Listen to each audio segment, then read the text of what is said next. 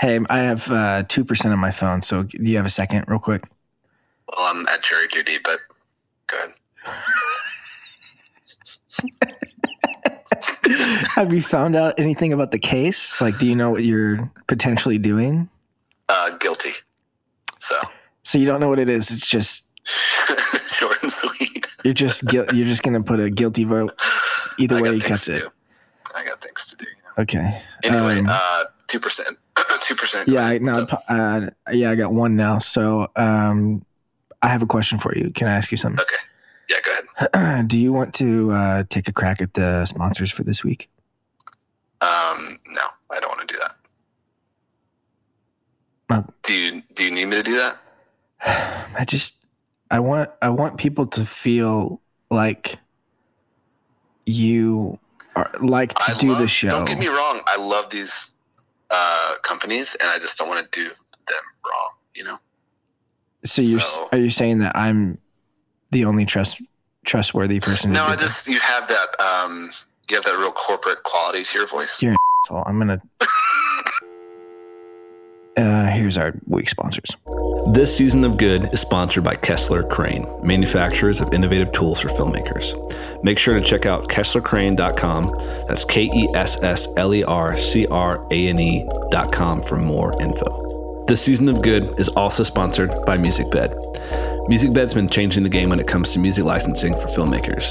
They're curating the best indie music in the world. We personally use them all the time, so make sure you do too. For more info, check out musicbed.com. Now, here's the show.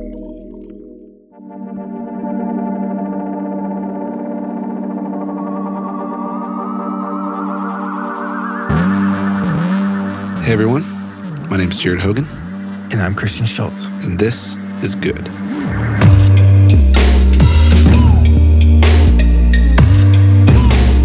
So this this is technically, if we're counting chronologically, this is episode thirty-three.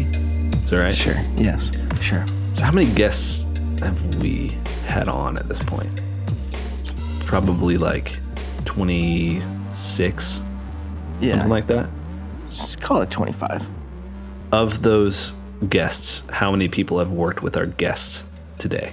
Do you think? Oh man, such a good question. I would say at least at least 60 to 70%. You went with a percentage, huh? I'm not going to Okay, then let's Um, I would say like six to eight, maybe maybe more, maybe less. Uh, I would say 12 to 15. Okay, that may be true. I don't know. I have to go back and look. Yeah. Um, but today we have on a very prolific cinematographer, um, yeah. and to be honest, a little intimidating. And and intimidating. and I feel like uh, people that we've talked to who have worked with uh, our guest.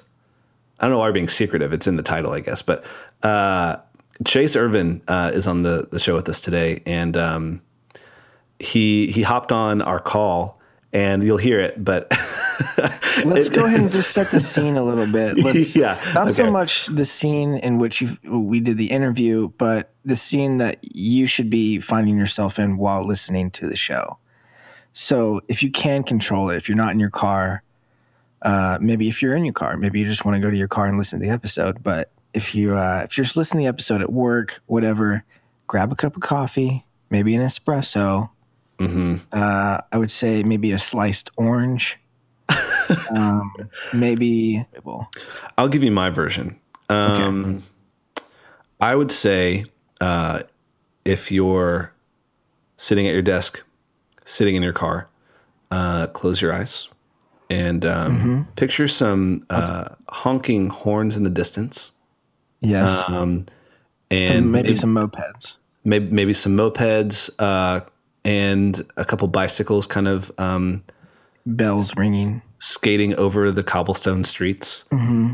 and uh, someone yelling something in uh, Italian, maybe Mm-hmm. uh, dog barking in the distance, um, and This just is a slight, a slight, a slight breeze uh, um, blowing through your hair on the corner cafe, Yeah. and um, I think At the intersection you- of this imagination and reality, yeah. you will find today's episode. So, without further ado, Jared, uh, let's get into the interview. Let's do it. Um, so what are you doing in Rome? I'm working on a film called The Whale. It's uh, starring Charlotte Rampling. That's amazing. Yeah. That's great. Um, well, I'm in Charlotte, North Carolina, and uh, Christian's in somewhere in the big state of Texas. Yeah. It doesn't really matter. It's just Texas. Oh man, well, thanks for hopping on with us. Appreciate it. Ah, no problem. Let's start at the beginning, man. So, Let's do it. how uh, how old are you now, if you don't mind sharing? No, I'm uh, I'm 32. Okay, and so when did uh, when did this all begin for you? I think pretty young age. I uh, I made little films with my brother. Growing up, we we had an uncle who was a huge movie buff, and he actually went to film school briefly.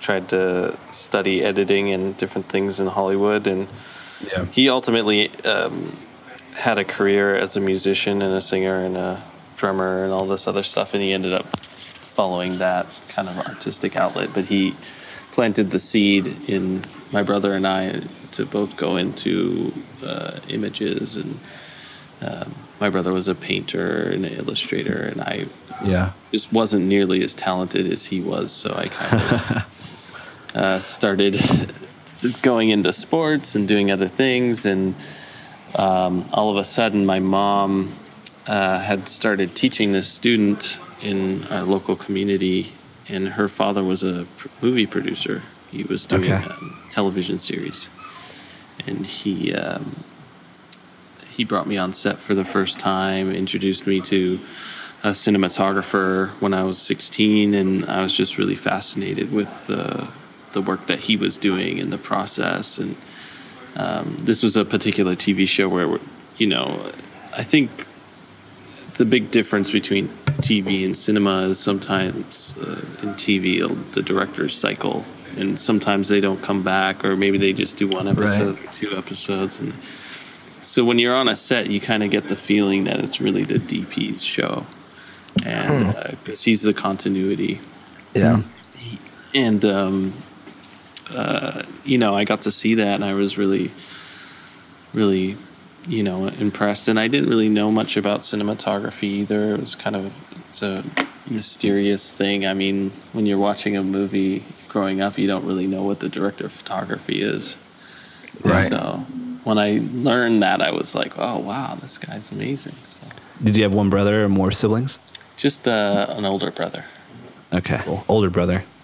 That um, I, we talk about this on the show from time to time, but that always is like kind of instrumental. And I've heard heard a lot of like filmmakers and artists talk about, even just on our show, like how instrumental that can be to have someone kind of like forge the path a little bit for you. Did you feel like that with your brother? Oh yeah, definitely.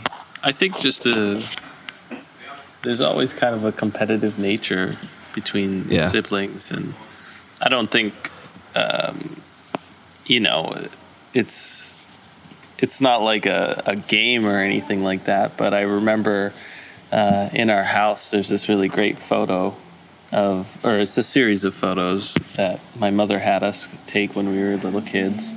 And there's a photo of me and my brother painting on a wall. And in the series, you kind of see the evolution of the painting and who's doing what and the different colors, and it becomes kind of a big collage.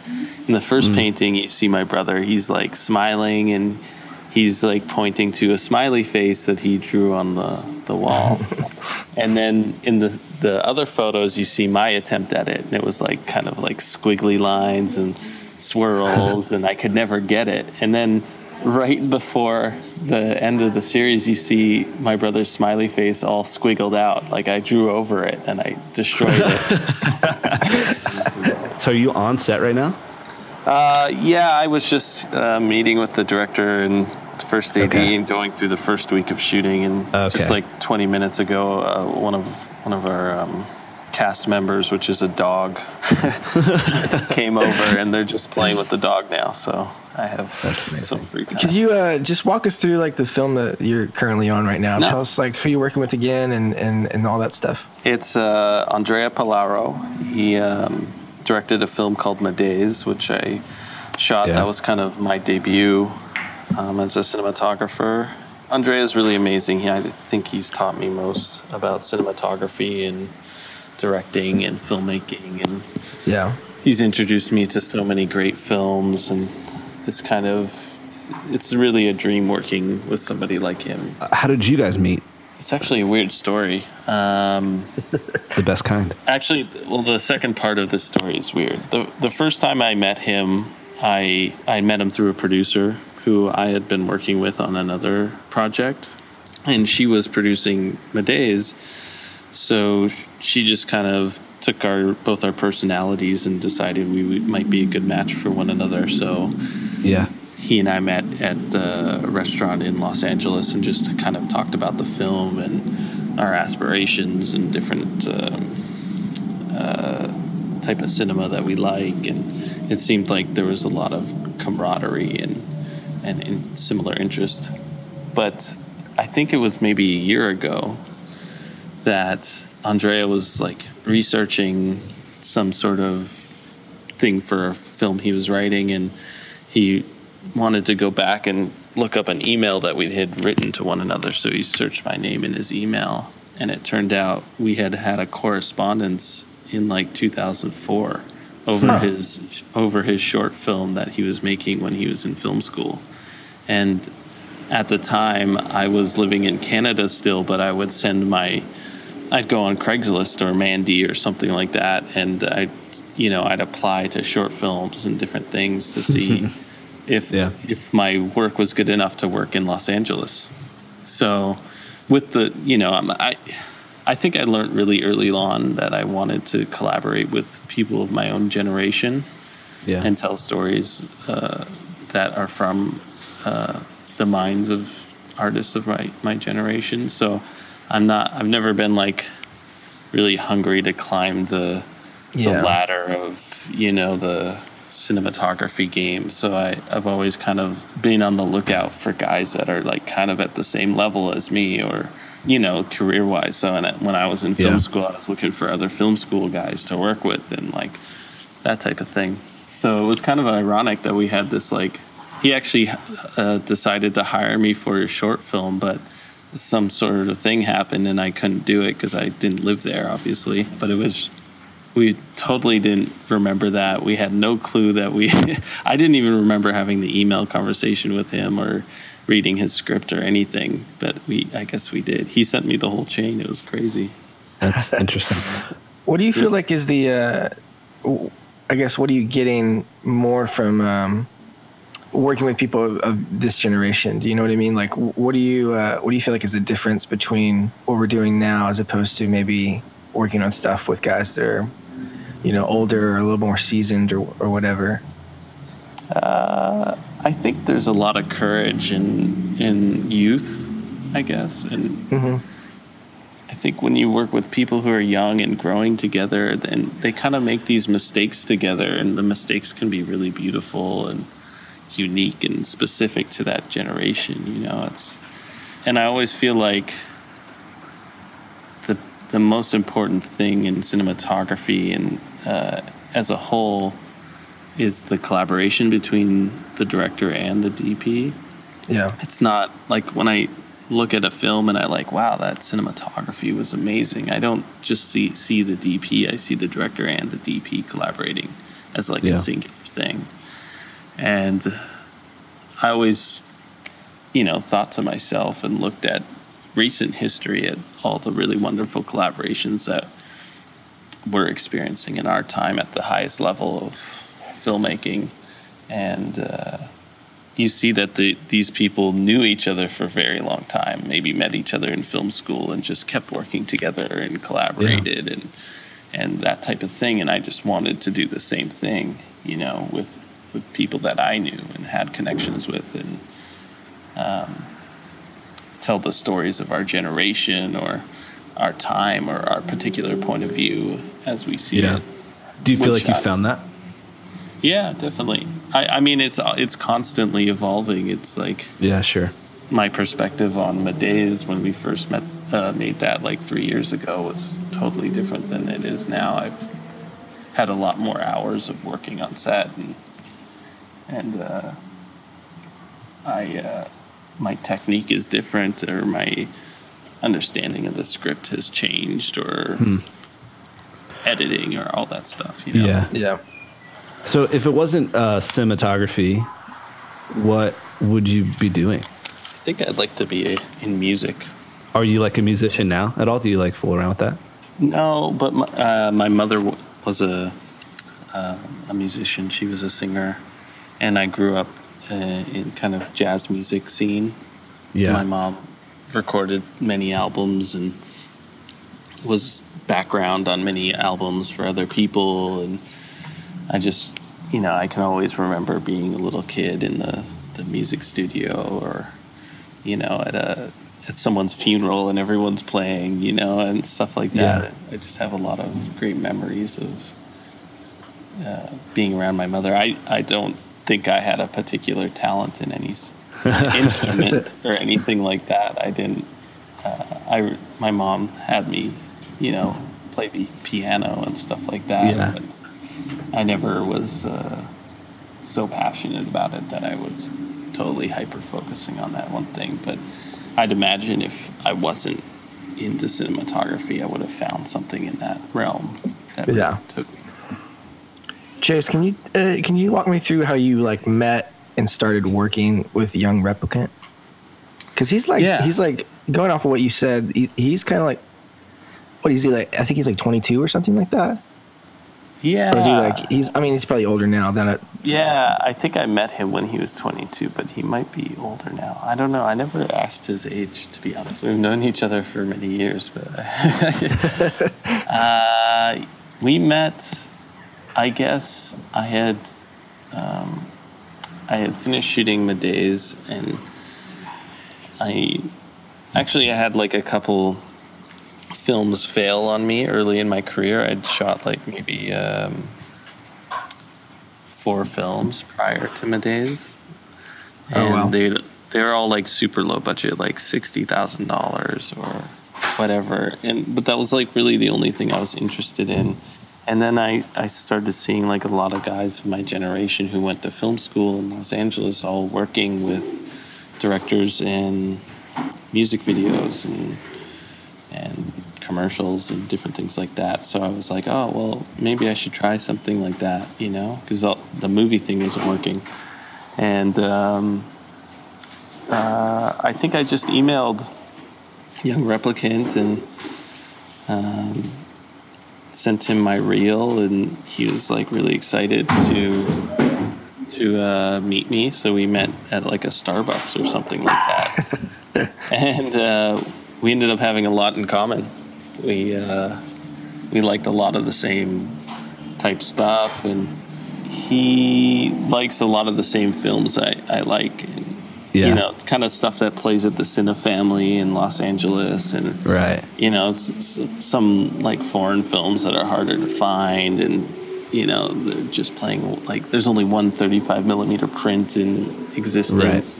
Yeah. You know, we we got along on that level, and we could, you know, speak that grammar. Yeah. And uh, yeah, I guess the first thing we did together was a Bonobo video, it was really Yeah. tough. It was kind of, you know, music videos can be really, really difficult because um, the budgets are typically low and the hours crazy, crazy Yeah. high. There's also like a lot of drama typically with things not showing up or you know stuff like that. So And you're was a- making it for another artist, which is yeah, always uh, yeah, exactly. Or you know, there's just always troubles, but this shoot was quite amazing. I think I, I had pinched a nerve in my spine right before we shot too, so I was in a lot of pain and I couldn't operate. So we had a, a camera operator came in come in, which is really rare for me. I usually operate all my own stuff, but he was an amazing Yeah. operator and he does a lot of the Steadicam stuff to this date that I I do. That's Um, awesome. So we had like a really good team, and we we just spread the shoot out over four days, I think it was, and the the actress that was in it, I thought was amazing, like really blew me away, and she hadn't really done much. I think she had done like a couple supporting roles and um, uh, different like movies and stuff like that, but she was she had like a a major career as a model. Um, and as sh- she matured, she stepped out of the the fashion world and started acting. And anyway, I guess a couple of years later, she just blew up, and she has her own TV show now. And Wow. that was Oh, wow. she was the, the one of the best parts of that whole project because it was you really were putting the camera on somebody who was interesting and Yeah. and uh, natural. After this short break, we hear more from Chayse about working on Beyonce's visual album Lemonade. But first, let's hear more from our sponsors. This musical break is brought to you by our friends at MusicBed.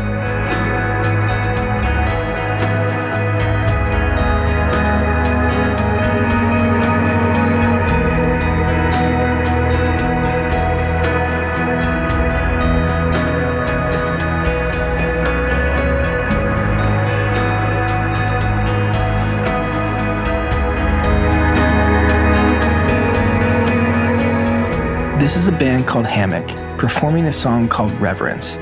When I was young, I would actually steal Hammock's music to use in my films.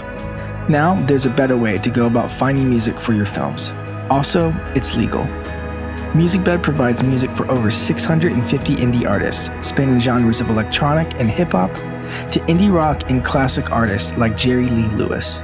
If you need music for your film, or if you just want to find your new favorite artist, make sure to check out musicbed.com. You can use promo code GOOD at checkout for 20% off your entire purchase. For more than a decade, Kessler Crane has been designing and manufacturing innovative tools for filmmakers, including camera cranes, jibs, motion control systems, sliders, dollies, tripods, and other camera accessories. They also have a commitment to making products in the USA. For more info, go to kesslercrane.com slash good. That's K E S S L E R C R A N E dot com slash good. Also enter the code good podcast during checkout. Save 10% off your entire order. Now, let's get back to the show. So, going from like, um, I guess like that side of the spectrum, super low budget, trying to make something like great with you know practically nothing. What's like the difference between something like that and then working on something like Lemonade, where I'm sure there's a little bit more um, time and, Yeah. and resources? Or is there a difference there? What do you feel like is a difference? Yeah, there's a there's a difference, but there's still kind of the same uh, stuff that goes down. It's really strange. It's like you know, on Lemonade you have things like techno cranes and and you know stabilized heads and like all these different things, but Yeah. you're, you're the technique and the the stuff is, and the pressure is higher, Yeah. so it's kind of it's tricky. Like different problems. Yeah, it's like a totally different. You kind of have to really like step up to, and you know, like if you're pointing the camera at Beyonce and you're like shooting Yeah. her, you have to be like really good. You know, you can't just like, you know what I mean? Like, there's a lot of Yeah. pressure. Yeah. Like she's not gonna like stand around all day to let you shoot, Right. do stuff. So you you have to like. I, I don't even know if it's like preparation really either. It's just like kind of having the uh, like a fearlessness. Yeah. Yeah, I guess that's what I was going to ask. Like, when you step foot on the set and there is that pressure and that an artist that demands that much, uh, like, how do you, um, do you kind of tell yourself and, and walk onto set like you would any other, like, kind of like try to, to, to, Oh, yeah. to be more normal? to- or do you kind of accept the pressure and like know that you are like, I, I guess you tell me, like, how do you prepare yourself to walk into something like that? I, in my mind, I just you know I I basically boil it down to you know you're you just have to do what you have to do. It's you have to operate out of some sense of necessity, and that's actually a gift. And the way Yeah. you react to those things and the pressures is is um, dark matter, and dark matter is is like actually something that you can use artistically and creatively. You Yeah. can actually react to it in a really beautiful way. Huh. Or if you're not uh, up to it, you can fall back on kind of technique or or um, you know in a go into a safe zone. But for me, I I, I my brain's too scattered. I can't really. Um, I I'm not like a math expert. I can't fall back on math and Yeah. know like a formula that I can draw upon to get success. I, I just don't know that. I, I kind of like have I, I fail um, in one shot and then I have a great success in the next shot and I Right. just hope that they only use one. you know, Yeah. so when you're when you're like working in you know we talked about you working on uh, a feature at several several features and, and you've got music videos whether it's like high level or lower budget and commercials and stuff um, as a dp like as an artist what do you look at like what um, what do you get out of like each format? Like for a music video do you get something specific uh, as an artist? And then like do you you know you're on a commercial that costs $2 million do you Yeah. get something else out of that? Like what, what do you kind of get out of each uh, format? Uh, in terms of like uh, Yeah, like artistically, like- film or no i mean like um, i would imagine there's just uh, innately like more freedom when you're doing a music video Like right? artistic gratification. No, I see what you, I see what you mean. yeah Uh, I think uh, I'm always really trying to. I'm I'm a, I'm a bit of a fanatic about artistic integrity, and when you go into a, a, a music video like Lemonade, um, we didn't see that as a music video at all. We saw that as like a a feature film we were making the whole time. That that wasn't even like a question. So we were constantly thinking that we were making something that was much vaster than what we were asked to do, and um, that forces on us kind of certain um, uh, ideas, or kind of forces us to push ourselves even further than what we would normally do, and or break convention even. And then on the that same type of thing on a commercial, like I think you, before you agree to it, you kind of have to push a couple buttons and see what uh, the producer or director is going to react to, and then you can kind of gauge what kind of liberty you're going to have on the set. Yeah. Um, and sometimes you you might say yes to something that you might regret too. uh, Yeah. You know, and it, it might not turn out to be what you wanted it to be be- for a bunch of other reasons. Um, so. What you are know, some of those buttons that you're pushing though when like in the in talking with producers and stuff? What are you trying to push? you know, like uh, I'd like I think it's the cinematographer's job to pick the format, right. And I think film is like a big rule breaker. And it, I'm not saying like film's a requirement for me, but but for a lot of jobs, I'll uh, or projects, I'll um, I'll ask to shoot on film, or I'll ask to shoot on something different, like a, a video format that's black and white, that's really rare and hard to get, and I just want to know if they're kind of interested in working in a way that I like to work in, and if Yeah. yeah and you can gauge that right away. If the, if they have no interest in doing that, they're not going to have the right attitude about it, or they're going to lie to you and be like, "Yeah, yeah, we'll figure it out," and then they'll. And then they'll be like, "Oh no, it wasn't available," you know, like, and, then, yeah. They'll just- they'll- and you can you can gauge those things and really be like, oh, "Okay, well, um, this is a project I really want to do," or, and but there's also like relationships with directors too that you may want to spark or Right. Yeah. Yeah. Is that something that you have kind of done from the beginning, or do you feel like you've graduated to being able to make those kinds of uh, Calls. calls or requests or, or whatever? Uh, that's that's like a total. That's experience from failing. You know, like Right. Yeah. Yeah. yeah. I think everything I've ever done, I've I've never been able to accept a, a job for money or anything like that. It's I, I would just become so ashamed of myself if I did that. So even sometimes when I've like I've shot things that have been really terrible, and going into it, I thought they were going to be the greatest thing ever. Right. yeah, right. and then afterwards, you're kind of like, oh, where did I fuck up? You know, like what did I? Yeah. Why did I think that was going to be so good? It had all the signs of not being good, and then you. then you start realizing like oh okay well i should have on the next thing i'll i'll ask for this and that'll tell me if i'm going to get that or this Well, you've, or- you've now or- provided our follow up question. Uh, what are what are the signs with, Oh, with wow. experience? Yeah, like what what are what are the red flags? Um, hmm. I think a lot of times it's like where usually I I look to where the production is shooting, and then if if they've already lined up a lot of different crew that haven't really gone through you or Right. um, I don't know. It's it's it's kind of strange. I I learned a lot from this one really great producer named uh, Donald Taylor. He's I love this guy. He's he's a British commercial producer, and uh, I've done many many commercials with him over the last two years, and he's just so good.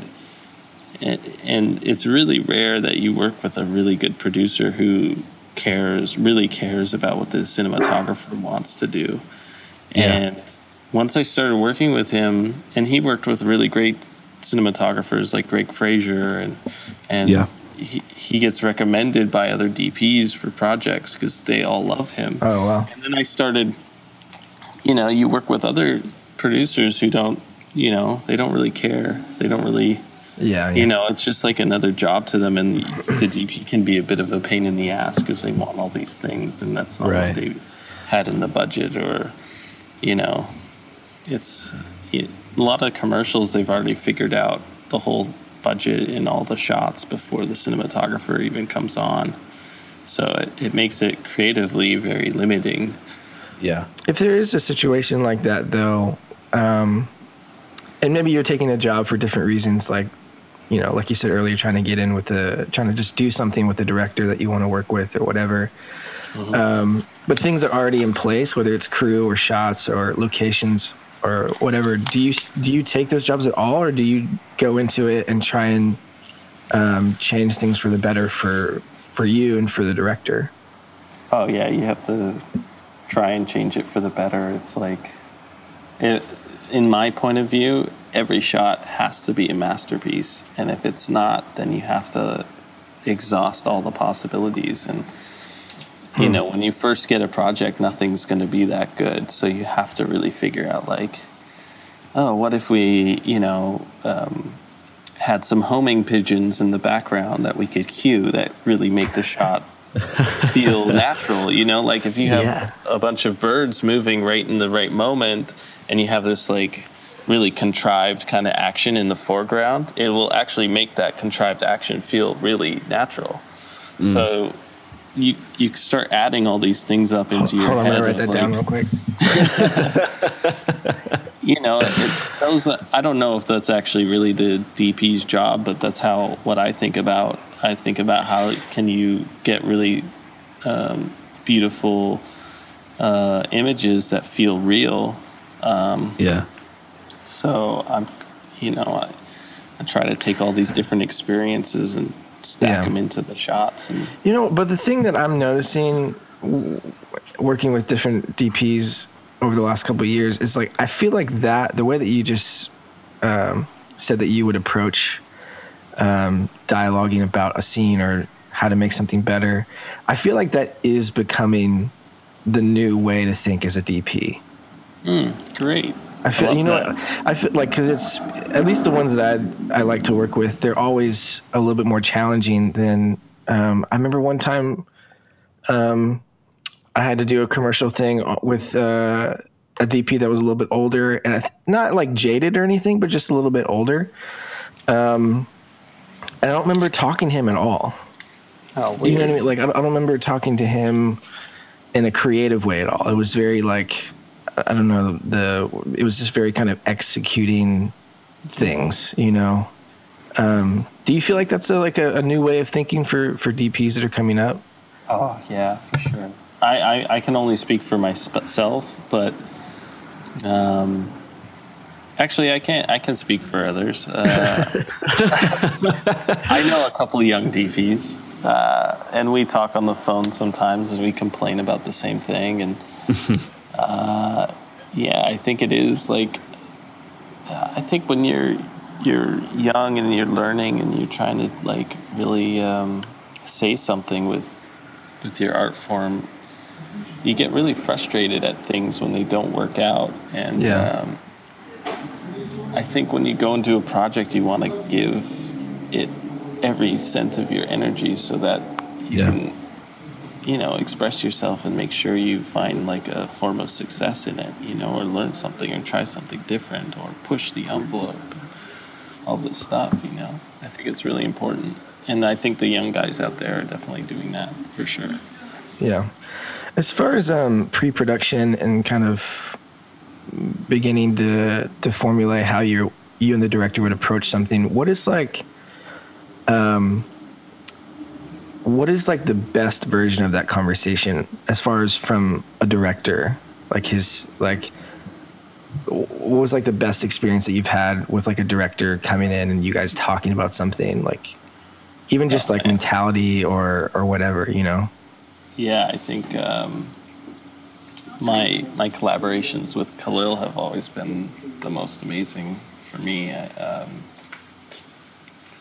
typically really simple. I'll just show up at his studio and he'll have a cup of coffee brewing and and, uh, and a spliff, and we'll just go at it. And we'll open up stacks and stacks of art books, and we'll just start fl- Yeah. flicking through stuff, not even talking to each other, just looking at stuff and just tagging photos that we find interesting. And then at the end of it all, we'll just go like, okay, you know, what what are the ideas here? What are like what can we do? What's interesting? And I think Hmm. you know, I don't think Kahlil just does that with me. I think he does that with his editor, and he does that with it. All, like he's super collaborative. He doesn't really like any idea that comes out of his mouth is so abstract Right. that uh, it's it's more like a, a metaphor. So he's trying to like grab onto something more real with his ideas, and I think he gets that through talking to people who, you know, have different perspectives than himself. So I've always really loved that. And uh, Andrea, who I'm working with right now, also he he um, he doesn't work in the same way, but it's a similar thing. I think he as an artist, he sees things and he talks about uh, scenes and story in a very metaphoric way. Or Yeah. it's it. He never. I really appreciate this. Actually, he never uh, considers any. He never talks about images as symbols. He always talks about them as metaphors. So they always have uh, a range of different meanings, not a singular one, which I think is really important because I've worked on projects and films where the director's really trying to hammer uh, a particular point, or like I'm trying to say this one Right. thing, and the the footage always comes off contrived. Right. It always feels forced. It always whereas uh, Kahlil and Andrea they they have like a, a a bunch of things to say, and they don't really know what they're saying. They let the spectator make that up, and it it's it's really hard to um, have that conversation with somebody because you're talking in really loose terms.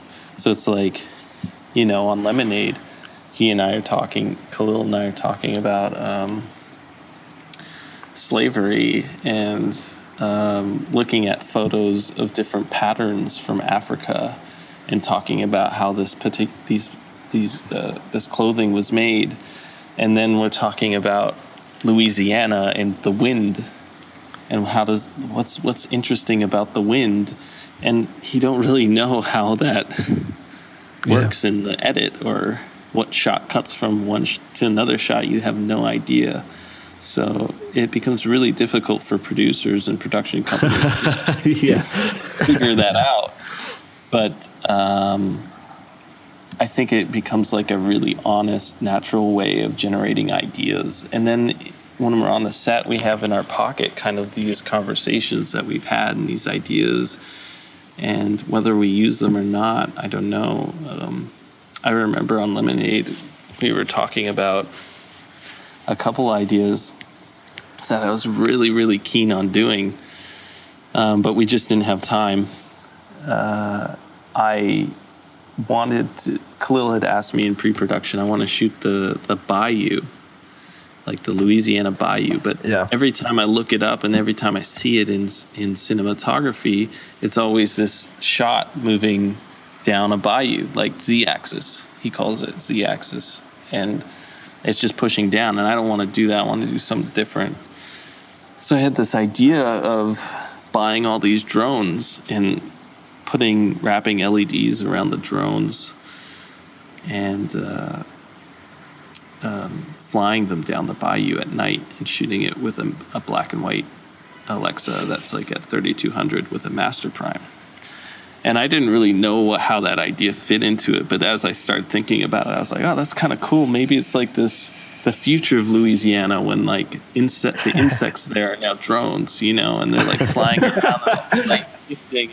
you know, like all these other ideas started coming out of that one Yeah. kind of conversation of how do we do this thing.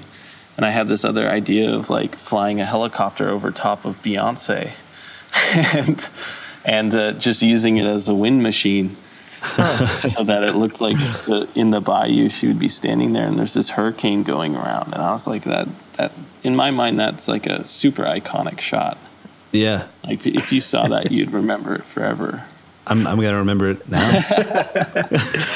so I think you know we, we're like trying to push each other to come up with those type of ideas. Like anything's Yeah. possible. Anything is possible. Yeah. I, I have one question on on that uh, specifically bringing that to a producer or someone who's like actually or an agency or a client on like a commercial kind of thing.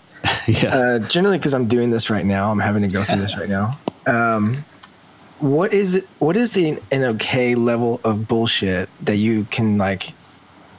Um, Give yourself room to actually try it. No, like what's like the level like because it's everything everything that I my general like my treatments that I give are like very metaphorical and very like just like feelings and emotions or whatever.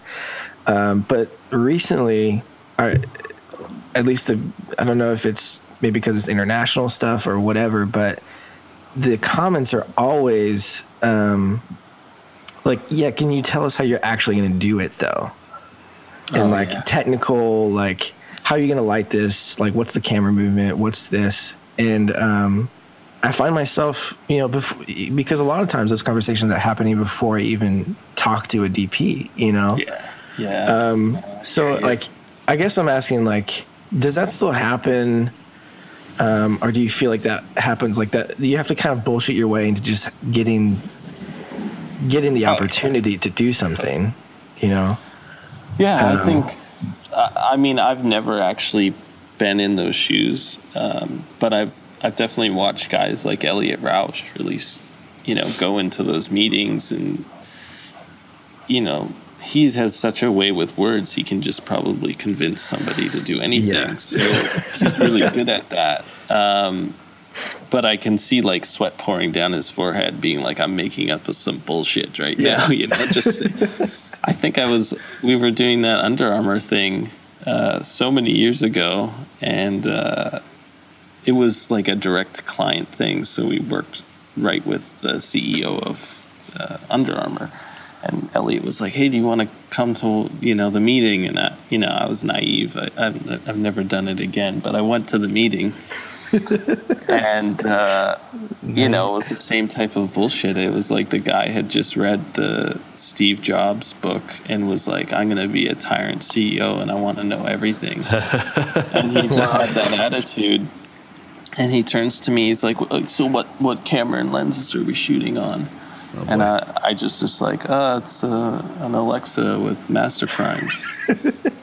And obviously, the guy has no idea what that means. And he was just like, he just wanted to know it was the best. so I, Right, I right. always thought about it like that. Like the, they just want to know it's the best, and Yeah. uh, you could say anything really. Um, and then on the set, uh, my, you know, my approach is always to just do what I want to do. Um, like it, it, an example that that drone situation. Like I wanted to do that. I bought a drone. I bought all the LEDs. I built it in my hotel room. I didn't ask the producers for money. I just did it myself. You know, because it's what I wanted to do. And sometimes you just have to do that. You have to spend your Right. own money. You have to, like be Yeah. broke to do what you want to do. Like I don't expect the producers to do everything I want want to do. Mm. So I'll, I'll tell them the important things, but you know, there's some ideas that I don't want to explain, so I'll just go and do it.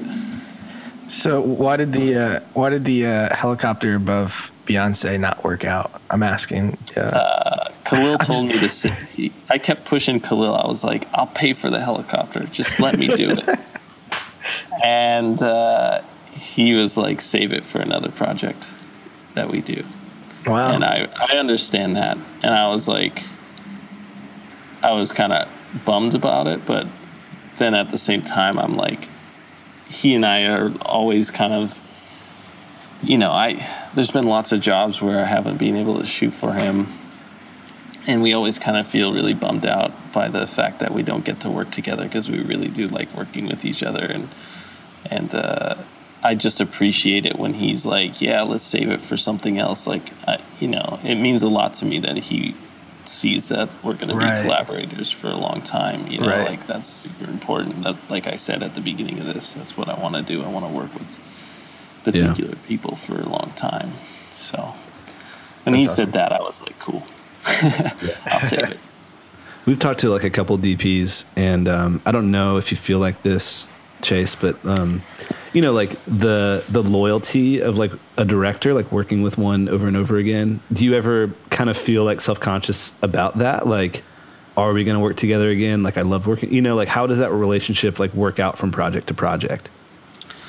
Is it like tenuous at all? Yeah, I uh, I think I don't know. I think uh, when you click with somebody, you just like really click with somebody. So it's not really. Um, I don't think about it too much, to be honest with you. I, a good example is, uh, I guess, uh, Elliot Roush. He he works with a lot of other DPs, but he also like, you know, he he he married me this year with my wife. So he was like, Yeah. you know, he got ordained as a priest, and you know, like did all this stuff, and he's like a life for life friend. You know, he was Yeah. really there for me, and he and and my family in huge ways, and Kahlil as well. Yeah. So uh, there's that side, which is the most important, and then Yeah. there's the professional side, which is secondary. And I think if if you're a cinematographer that's trying to do stuff, you have to focus on the friendship and the the Yeah. The, the real life stuff before you do the film stuff. You know, Mm. Yeah. that's kind of the important thing. I think all the directors I really work with on a consistent level, I would say, are like some of my closest friends. You know. That's pretty amazing. I, I'm sure a lot of people would not be able to say that. Yeah, I, I think it is interesting that like, um, we're kind of asking like, you know, from the DP, but I feel like I feel that way about a DP all the time. Like, um, asking myself like, do they like me at all? You know, because I like I'm like loving them, like we're vibing, like, um, and like want to do stuff, continue to do stuff where you never had the conversation yet, but you're like, do you? I think I even asked somebody last the last job that I was on because I really loved the DP that I was working with, and I was like, "Hey, dude, did you like have like fun? Like, was this cool? I don't know." And he was like, "Oh yeah, dude, what are you talking about?" And it was just such a relief because I was like, "Man, okay, cool." I wasn't just like, because it would suck if you were like so in love with somebody and then it was just like another thing to them, you know, like Oh no, I hear you. I hear you. yeah, I, I might I might leave people that with that same feeling too. I don't know because uh, on a production, I'm always like, you know, super determined to do the best thing ever, and I don't, uh, you know, I'm not really smiling that much uh, if the job is really hard or or you know what I mean. Like I'm trying to really push directors even sometimes. You know, it's not like always. You know, Kahlil and I bump heads, and Elliot and I, and Miles Jay, and Young Replicant, and like these we bump heads. You know, but I think that kind of makes it even better once you're done and you're really proud of of what you did because all that shows to them, the director, is that I actually give a fuck. You know, Yeah. Yeah, for sure. which is the most important thing. You know, Right. What would you say? Well, maybe I'll phrase this in a different way. like looking at younger DPs who are just kind of like getting a start. Um, maybe this sounds too like cynical, but what kind of like annoys you the most about uh, guys who are starting out? Like, what, what's like the one thing you would you would tell them not to do? Uh, I don't know if I would ever say anything like that because I'm uh, I'm always wrong about those things. Okay. you know like i honestly like when i work with directors even like i always sometimes i'll think i'll have a better way of doing something and i'll but i won't say anything because sometimes i'm wrong sometimes the way they you know like i've worked with um, a director named gustav johansson a few times and i really love working with him. Um, gustav has actually a a great photographic understanding and uh, sometimes on the set he'd be like you know like what why don't what if we put like a practical light that's really red over there or like change the color of this thing? Or he Yeah. has like tweaks that he he thinks would be good. And you know i think the worst part of me is like no fuck off but the the best part of me is like um yeah let's try it and see what it looks like and a lot of times it looks really good so i'm not Yeah. like i'm not perfect so i can't really um you know i i, I hesitate in telling or informing young cinematographers what direction to go in because if you know it, they could go any direction and prove me wrong Yeah. Right. Yeah. I do have a. I want to chat a little bit about. I don't know if you'd call it theory or I don't know the film school term for it, but the way that you.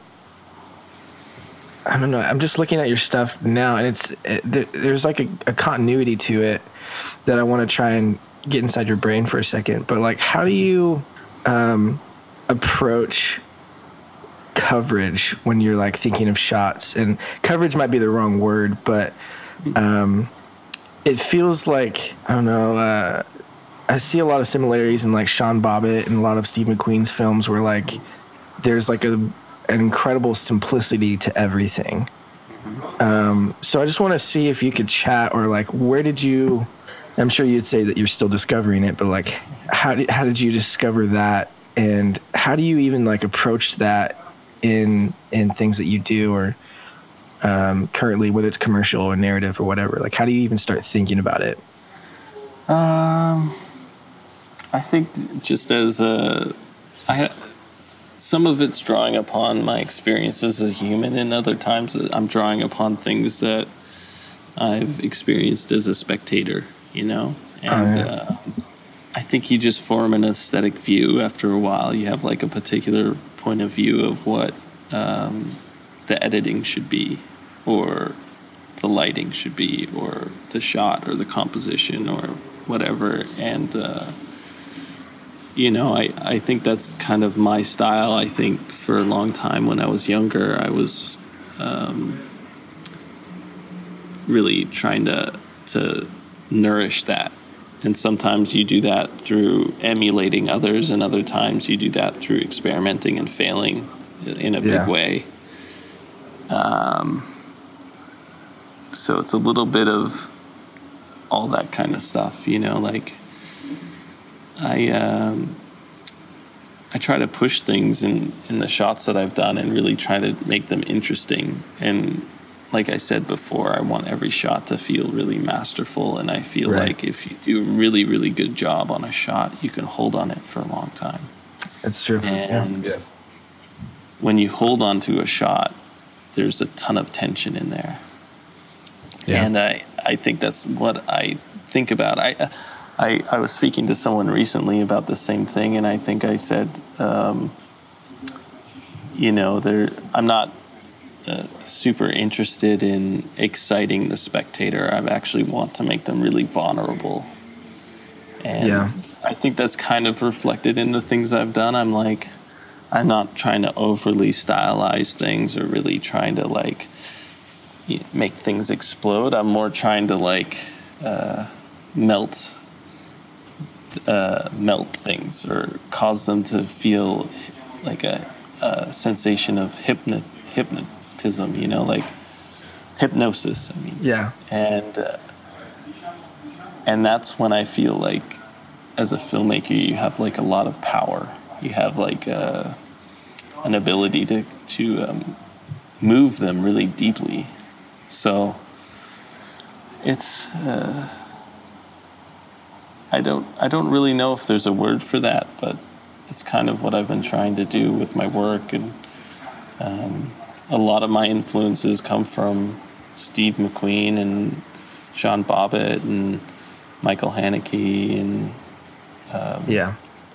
Saul Leiter and um, you know uh, Nan Goldin and William Eggleston and I could go on and on Yeah. with all these photographers. Even my wife, Jack, uh, she's an amazing photographer. And when I met her and I saw her images, I was like, wow, this is like amazing, you know. And she works with me on set too.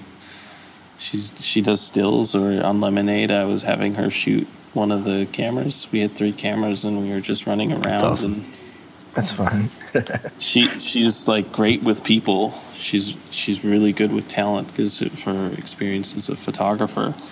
So if there's like an intimate moment that is something that you know maybe Kahlil and I as men aren't Right. really gonna do a great job at, maybe a woman's better for it, and she would go do that. And you know, I learned from her, and I learned from all these people. So yeah. That's awesome.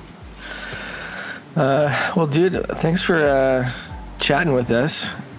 Uh, no problem. Thanks for was- inviting me. Yeah. We've been looking forward to this one for a while, so thanks for uh, taking the time.